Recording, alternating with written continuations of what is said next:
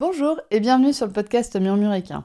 Moi c'est Audrey et tous les vendredis, je vous partage un maximum d'informations et de pistes de réflexion sur des sujets autour de la santé et du bien-être, autant équin qu'humain. L'objectif de ce podcast est de vous apporter de la sérénité et de la sécurité dans votre couple cheval-cavalier en vous permettant de gagner en compréhension du monde équin sans jugement, mais surtout avec une bonne dose d'humour, de bonne humeur, de passion et d'ouverture d'esprit. Bonne écoute. Bonjour à toutes et bienvenue dans ce nouvel épisode du podcast Murmurica. Je suis actuellement en pleine restructuration de ma communication, autant sur les réseaux sociaux que sur le podcast. Donc du coup, j'avoue, j'ai pas trop eu le temps de trouver un sujet pour aujourd'hui. j'ai pas trop eu le temps, j'avais pas trop envie de me casser la tête parce que je suis déjà en train de me casser la tête sur plein d'autres sujets sur mon entreprise. J'avais pas trop envie de me casser la tête. Du coup, je vous ai pris un sujet d'actualité sur les réseaux sociaux en ce moment, l'hyperflexion. Boum. Et quelle surprise, on s'y attendait pas du tout, Audrey, à ce que tu nous fasses une intervention là-dessus.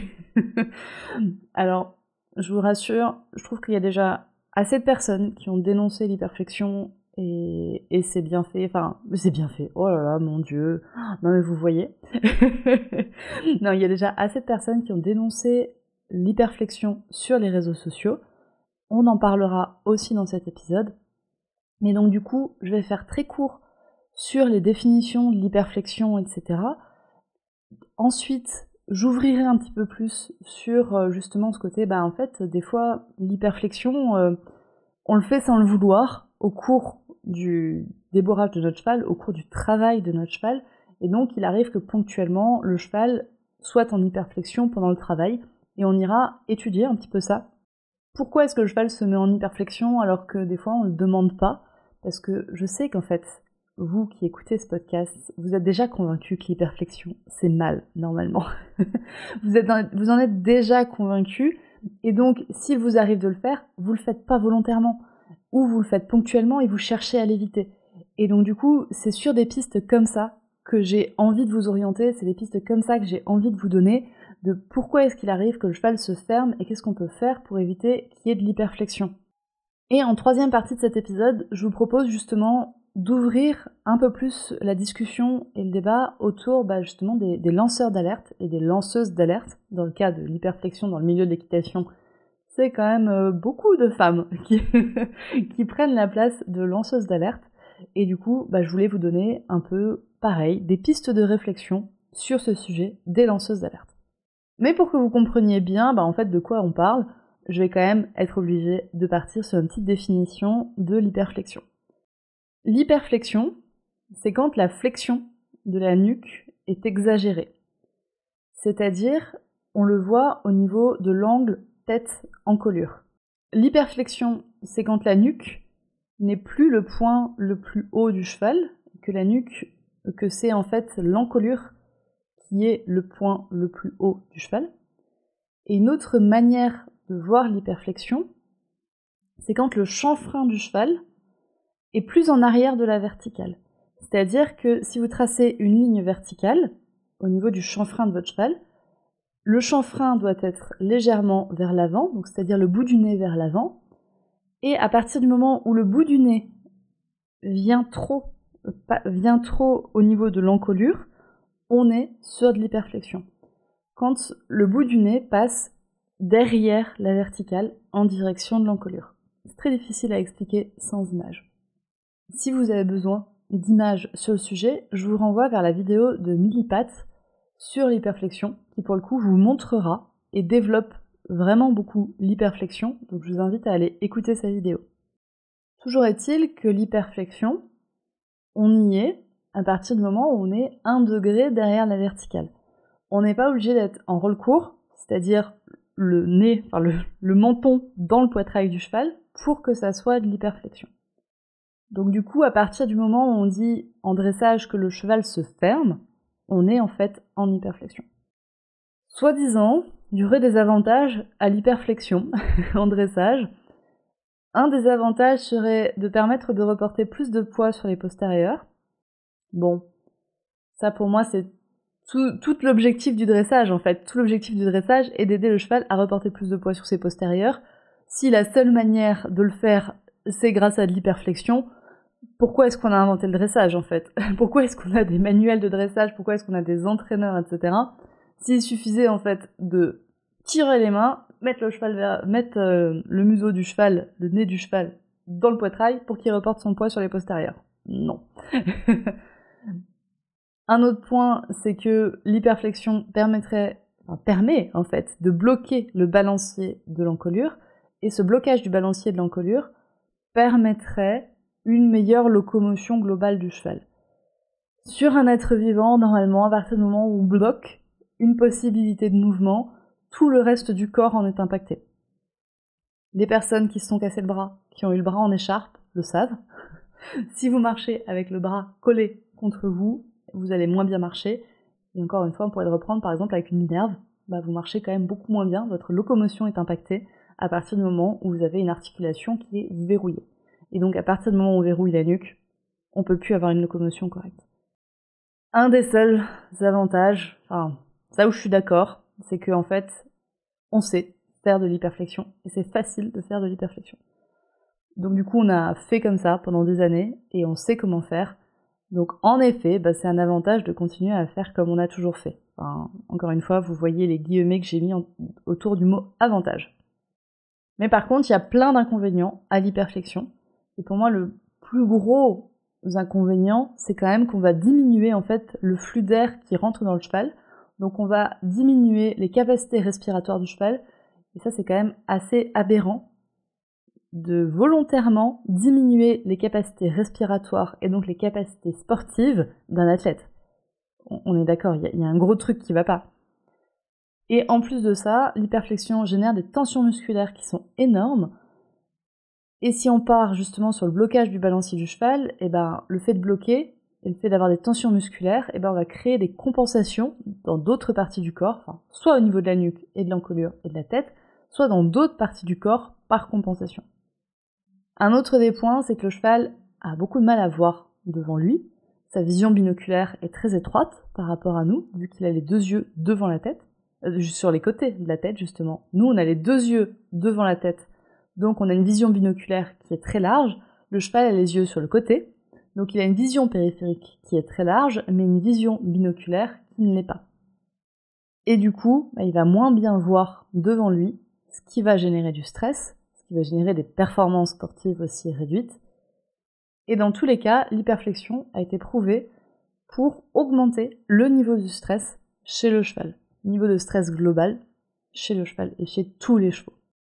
Donc maintenant qu'on est un peu au point sur ce que c'est l'hyperflexion, à quel point c'est pas bon, on va pouvoir passer à la suite.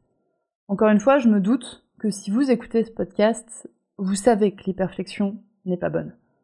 Vous savez que c'est quelque chose à éviter, vous savez que c'est quelque chose qui est néfaste pour le cheval. Et pour autant, je suis certaine que beaucoup d'entre vous vont être capables, et moi y compris, hein, moi y compris, vont être capables en fait de dire « mais mon cheval il se ferme ponctuellement pendant le travail ». Ou mon cheval, quand il apprend un nouvel exercice, il se ferme, c'est-à-dire qu'il se met en hyperflexion. Ou mon cheval se met en hyperflexion même quand j'ai les rênes lâches. Et moi aussi, ça m'arrive. Moi aussi, ça m'arrive d'avoir mon cheval qui est en hyperflexion, rêne, rêne flottante. Rêne flottante. Et donc là, on se dit, bah oui, mais du coup, c'est pas moi qui lui ai demandé. Il le fait tout seul. Il le fait tout seul. Donc, euh, bah, y a pas, enfin, je peux pas l'empêcher de le faire, vous voyez? Et je suis d'accord, c'est très compliqué d'empêcher le cheval de se mettre en hyperflexion. Parce qu'en fait, l'hyperflexion, c'est un des vingt-quatre signes de douleur qui a été identifié par le docteur Sue Dyson. Si vous ne connaissez pas ses travaux, je vous invite à taper dans Google « vingt-quatre signes de douleur chez le cheval monté » par Sue Dyson, et vous allez trouver tous les signes de douleur qui ont été identifiés chez les chevaux montés. Et le fait de mettre le chanfrein en arrière de la verticale est un de ces vingt-quatre signes de douleur. Et c'est ça qui explique en fait un cheval qui se ferme pendant le travail, un cheval qui se met en hyperflexion quand il apprend l'exercice, un cheval qui reste en hyperflexion même s'il a les rênes flottantes. C'est qu'en fait, vous êtes sur un cheval qui a mal. Vous êtes très souvent, très, dans, dans la grande majorité des cas, sur un cheval qui a des douleurs au travail, qui a des douleurs sur cet exercice, qui a des douleurs avec un cavalier, ou voire même qu'il y a des douleurs sans cavalier. Donc là, du coup, il y a des questions qu'il va falloir se poser. On va pouvoir notamment se poser la question de est-ce que c'est le matériel du cheval qui lui fait mal ? Est-ce que c'est la selle qui lui fait mal ? Est-ce que c'est le mors qui lui fait mal ? Est-ce que c'est l'enazure qui lui fait mal ? C'est totalement possible aussi. On va pouvoir se demander est-ce que c'est le poids du cavalier ? Donc en fait, la surcharge sur le cheval qui lui fait mal. Et n'oubliez pas que dans le cheval, tout est relié. Et ça, je le vois par exemple avec le mien, qu'il y a des douleurs de pied et qu'il y a des douleurs articulaires au niveau des membres. Et bah oui, le fait de lui ramener de la surcharge, ça peut créer des compensations dans la nuque. Et où, en fait, du coup, le fait de se mettre en hyperflexion va aider le cheval. Aider, on s'entend, il, il va s'aider tout seul, en fait, pour éviter d'avoir très très très très mal. Il va se mettre dans une position qui lui fait mal, mais un peu moins mal. Voilà, en, entre la peste et le choléra, il choisit le choléra. Et on est, on est un peu sur ça. Et ensuite, il faut quand même se demander, est-ce que le cheval a mal, même quand il est tranquille dans son pré, ce qui est aussi possible. Et donc du coup, le fait d'y rajouter le poids du cavalier, même si un matériel adapté, va faire mal au cheval. Donc je vous invite, vraiment, si vous avez un cheval qui se ferme pendant le travail, qui se ferme quand il apprend un nouvel exercice, qui se met en hyperflexion, entre guillemets, tout seul, je vous invite à investiguer la piste des douleurs. Posez-vous bien aussi la question de la durée de cette hyperflexion. Par exemple, un cheval qui, entre guillemets, cherche sa place, ne devrait pas rester dans cette position d'hyperflexion très longtemps. Je vous rappelle que cette position diminue le flux d'air entrant. Donc naturellement, le cheval, en fait, ne va pas prendre cette position plus de quelques secondes parce que ça diminue le flux d'air entrant. Essayez de courir avec le menton dans la poitrine, vous allez faire trois foulées. Vous allez faire deux respirations, quoi. La première, vous allez vous dire, il y a un truc qui ne va pas. Vous entendez comment je parle avec mon double menton. Et la deuxième respiration, vous allez vous dire, ah ouais, ok, attends, si j'avance un peu la tête, ça marche mieux, je respire mieux. Votre cheval, ça devrait être pareil. Donc en fait, votre cheval fait, en général, douze respirations par minute. Donc on est sur une respiration toutes les cinq secondes, à peu près. Donc si votre cheval reste en position d'hyperflexion plus de dix secondes, bah dites-vous qu'il y a un problème. Dites-vous qu'il y a un problème parce qu'il s'empêche de respirer, il, se, il diminue ses capacités respiratoires dans un certain but, dans un objectif qui, enfin, lui, c'est, son corps a mis un objectif, s'est mis un objectif lui-même. Donc un cheval qui reste en hyperflexion, en effet, moins de cinq secondes, on peut se dire, bah oui, il est en train de chercher sa place, il essaie de comprendre comment il peut se mettre, et cetera. Mais normalement, au bout de deux respirations, le cheval, il devrait avoir compris que c'est pas sa place, l'hyperflexion, que c'est pas comme ça que ça marche. Mais après, je sais que c'est dur de voir de l'hyperflexion quand on est le dos, sur le dos de son cheval. C'est-à-dire qu'un rollkur, ça se voit. Honnêtement, des cavaliers qui se mettent en rollkur sur une piste, euh, sur une piste d'entraînement, parce que normalement c'est interdit maintenant sur des, euh, sur des concours, mais qui se mettent en hyperflexion sur des paddocks de détente, ils le voient, ils le savent. On va arrêter de se mentir, quand le cheval est en rollkur, donc avec le nez dans le poitrail, quand le cheval, quand le cavalier ne voit plus les oreilles de son cheval, il sait que son cheval est en rollkur. Maintenant, nous cavaliers de loisirs, ça peut nous arriver d'avoir un cheval qui est en hyperflexion, mais pas beaucoup. Vous voyez, donc euh, par exemple, un angle de cinq degrés derrière la verticale. C'est pas des masses, et c'est difficile à voir quand on est dessus. C'est très difficile à voir quand on est dessus. Du coup, un œil extérieur est bénéfique. Soit un coach, soit de vous filmer, d'avoir une caméra, et de se dire, ah ouais, en fait, sur cet exercice, mon cheval s'est mis en hyperflexion, mais je l'ai pas vu. Et donc, bah, ok, cet exercice, apparemment, il est difficile pour lui, il réveille peut-être des douleurs qui font que mon cheval prend une position de compensation en se mettant en hyperflexion. Et donc de vous dire, bah, cet exercice, comment je vais faire pour en fait mieux préparer mon cheval, pour que mon cheval ait moins mal pendant cet exercice. Et forcément, avec cette notion de vidéo, je vais arriver au point suivant. Les vidéos sur Instagram. Les vidéos qu'on voit sur Instagram. Et là, je vais distinguer deux cas.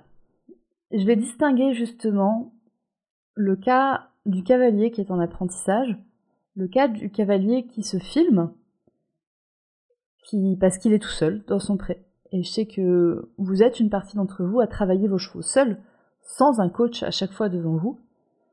Si vous avez un coach à chaque fois avec vous, en fait, si vous avez à chaque fois un œil extérieur, vous ne devriez pas avoir un cheval en hyperflexion plus de dix secondes. Ou alors au bout de dix secondes, on arrête l'exercice et on réfléchit à comment proposer différemment cet exercice sans douleur pour le cheval. Mais en effet, des vidéos qui sont prises, bah, par exemple avec un pivot, pour que justement le cavalier puisse progresser dans son équitation, bah, il va arriver qu'on voit des chevaux qui sont en hyperflexion de manière prolongée, parce qu'en fait le cavalier ne s'en est pas rendu compte quand il était sur le dos de son cheval, il s'est filmé pour s'en rendre compte, et donc il va retravailler dessus dans la prochaine séance. Donc je distingue deux types de vidéos. Le type de vidéo qui a été filmé en autonomie, donc avec un appareil type un pivot ou même juste de poser son, son téléphone sur un trépied, et les vidéos qui ont été prises par quelqu'un d'autre. Et pour moi, les vidéos qui ont été prises par quelqu'un d'autre, on ne devrait pas, si c'est un, une personne qui est dans le milieu du cheval, il ne devrait pas y avoir de vidéo où le cheval est en hyperflexion. D'autant plus quand ces vidéos sont postées par des personnes sachantes, donc par des personnes qui sont dans le milieu de l'équitation. Et par là, je pense à des cavaliers de compétition, je pense à des marques, je pense à des influenceuses, des personnes qui sont du coup sachantes. Pour moi, ces trois types de personnes sont sachantes, enfin devraient être sachantes, et donc ne devraient pas poser, poster de vidéos où on voit un cheval en hyperflexion. Et moi, il y a un gros truc quand même qui me dérange, c'est que on est sur de l'image en fait, et quelle image on renvoie quand on est une marque de poster des images de chevaux en hyperflexion? Quelle image on, on renvoie à ces cavaliers? Ben, on renvoie forcément une image de, de personnes qui n'en ont rien à foutre du bien-être équin, de marques qui n'en ont rien à foutre du bien-être équin. Moi, personnellement, j'ai du mal à concevoir qu'une marque fasse ça volontairement. Mais euh, mais il y en a. Il y en a qui le font volontairement.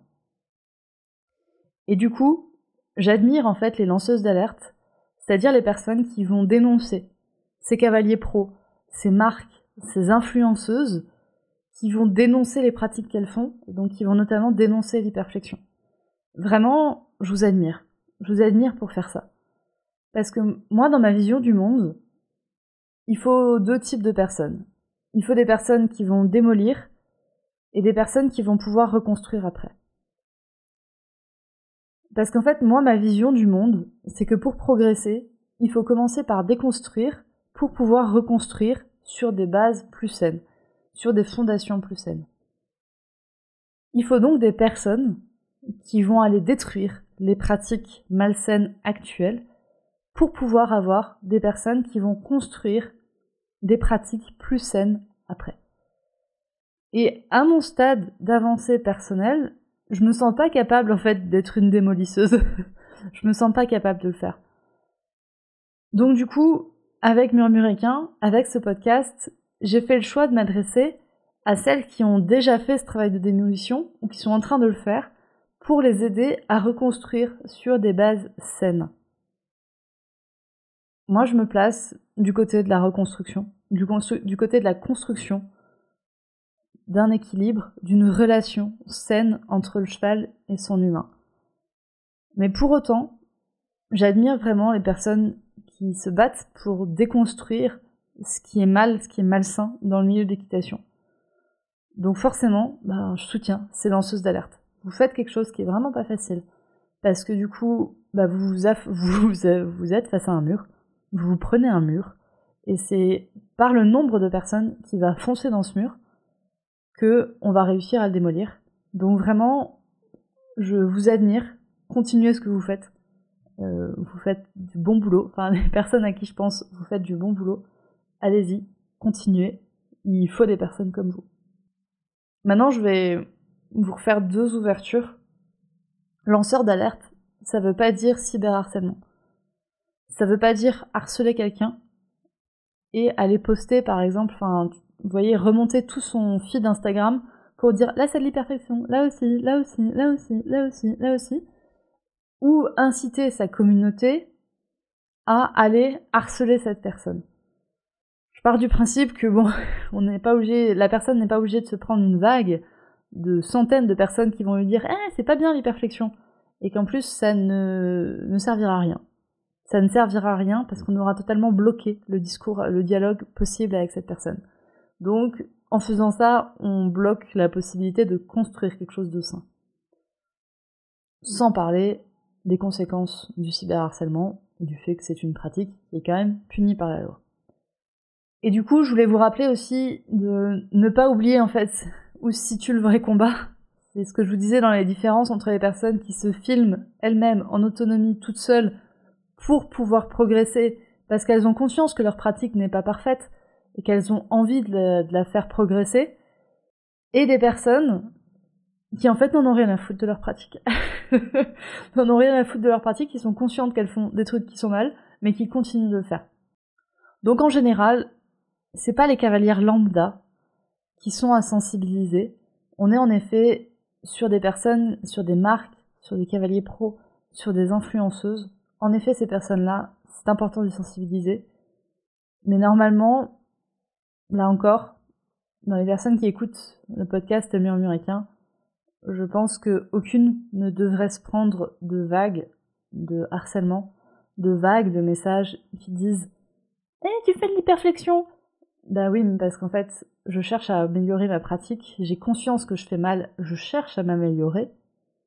Donc je suis en cours d'amélioration. Je suis en cours de déconstruction pour reconstruire, et ces personnes-là, ça sert à rien d'aller leur dire ce que vous pensez de l'hyperflexion.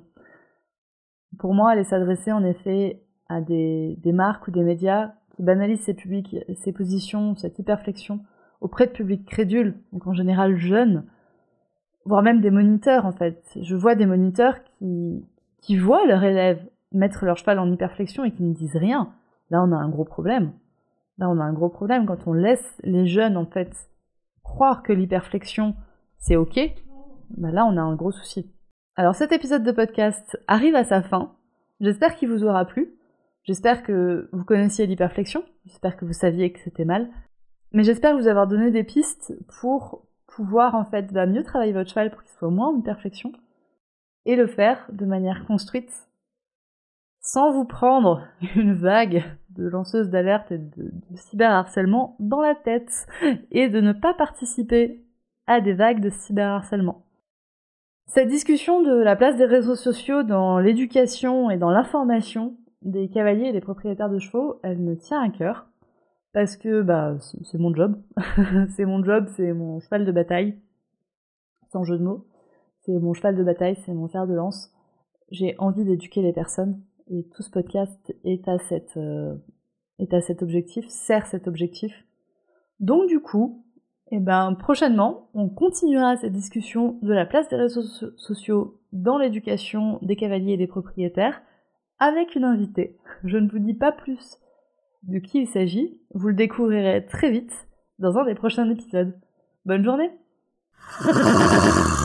Et voilà, c'est la fin de cet épisode du podcast Murmure équin. J'espère que cet épisode vous a plu. Si c'est le cas, n'hésitez pas à venir me le dire sur Instagram ou par mail. Vous pouvez aussi partager l'épisode à une personne qui veut en apprendre plus sur les chevaux. Et si vous avez envie de soutenir un média qui a comme ambition de propager le savoir au plus grand nombre et ainsi d'améliorer la vie de nos compagnons à crinière, vous pouvez le faire dès aujourd'hui en faisant un don sur le compte Tipeee du podcast Murmure équin. Je vous laisse donc le lien de mon compte Tipeee dans la description de cet épisode et je vous remercie au plus profond de mon cœur si vous m'aidez dans le projet fou de ce podcast qui est de rendre le savoir équin toujours plus accessible pour tout le monde. On se retrouve vendredi prochain pour un nouvel épisode. À bientôt!